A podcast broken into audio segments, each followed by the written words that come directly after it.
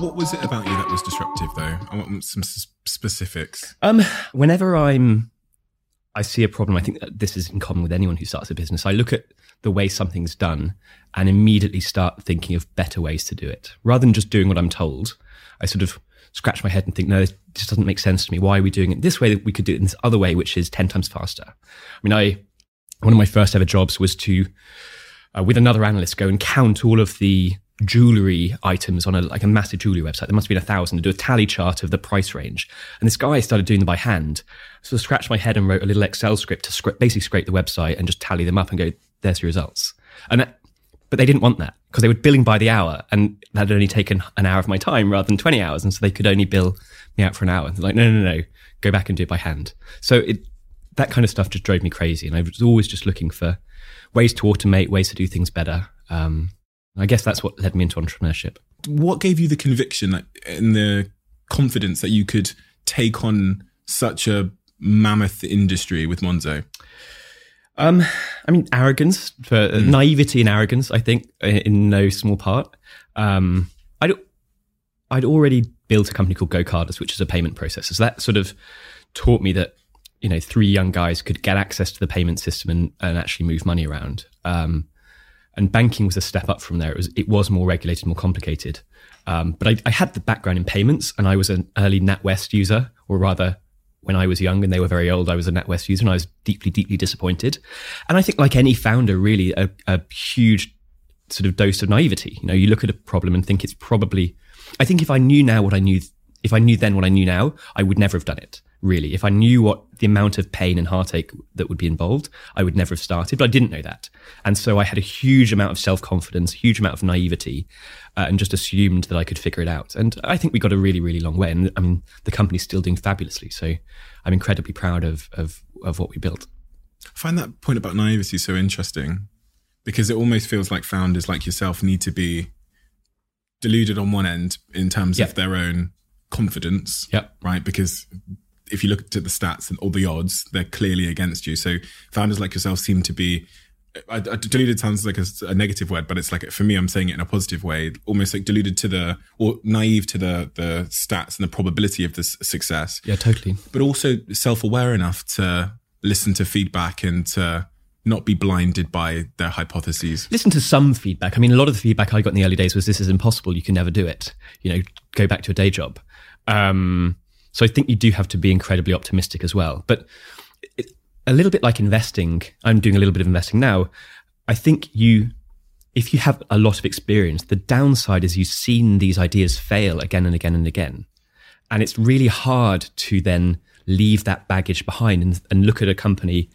Um, I looked at one yesterday. It's like I, I've seen that model fail four times. Not my, you know, I wasn't running it; others were running it. But to um, have a fresh enough mind to think, okay, maybe the timing's different, maybe the founding team's different, maybe the technology's changed. This can now work. So I think actually the benefit of being naive and even being quite young in your career is you don't have that baggage of knowing how it failed the five times before, um, which I I find super interesting.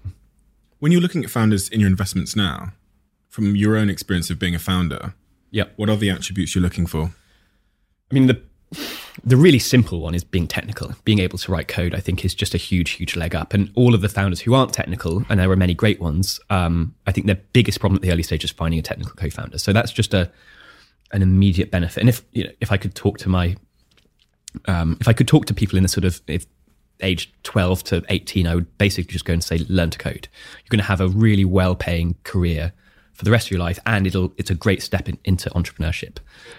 Are you technical? Yeah, I learned to code when I was 12 or 13. Oh, wow. Built websites. Um, um, I mean, I was never, I, I studied law, not computer science, but I can, I can code. I, there's still code I wrote probably in the Monzo code base somewhere.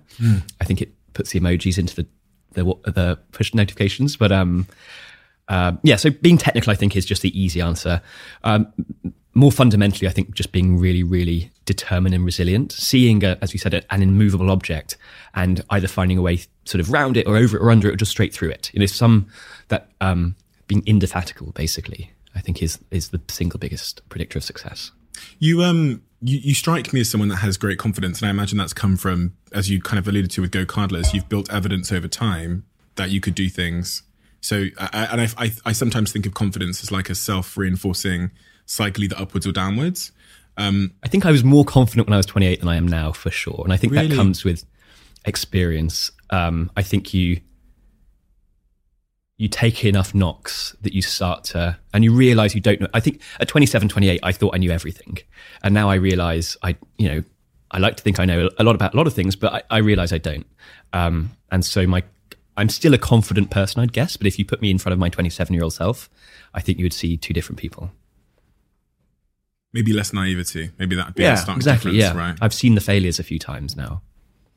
because I, I I was saying that because there's a lot of um lot of young people in my in my DMs that are dreaming big dreams like yours, but they would just never have the confidence or conviction to pursue them. So I was wondering, is that I was I'm trying to get to the I guess the crux of what made you so starkly different from every all of the young people that have or at least verbalize equally big dreams. I, I think I'm also just really impulsive. So I, I think quite self confident, but I was, um, I've taken quite big life decisions without very much reflection, um, and that's worked out really well. For, I'm, you know, I'm hugely privileged. I, um, I've grown up in the UK, which I think is an enormous privilege compared to a lot, you know, people in my position, but growing up in in rural Africa are not going to have the same opportunities. I have great education. I had parents who supported me, and I knew I could take risk because if that risk didn't pay off, I've have a, I have that safety net.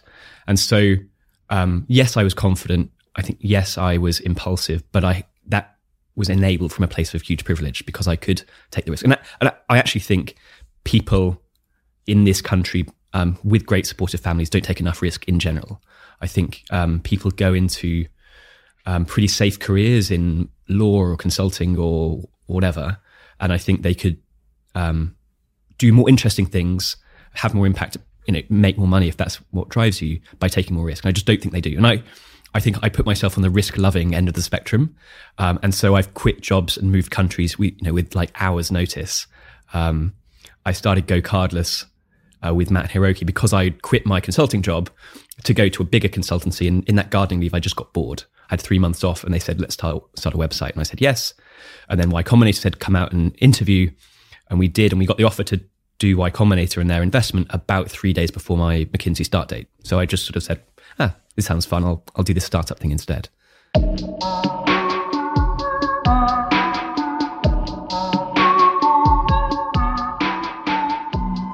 You are always one decision away from taking your business to the next level.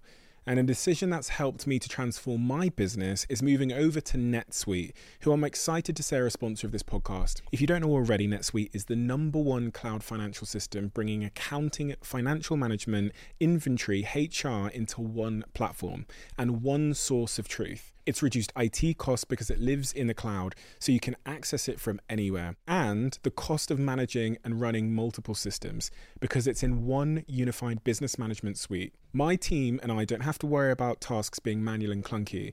And it means that I can be more efficient and to focus on more important things like bringing you the best episodes and guests on this show. So I become one of the 37,000 companies that have already made the move over to NetSuite. NetSuite has extended its one of a kind flexible financing program for a few more weeks. So head to netsuite.com slash Bartlett for a free product tour. Back to the episode.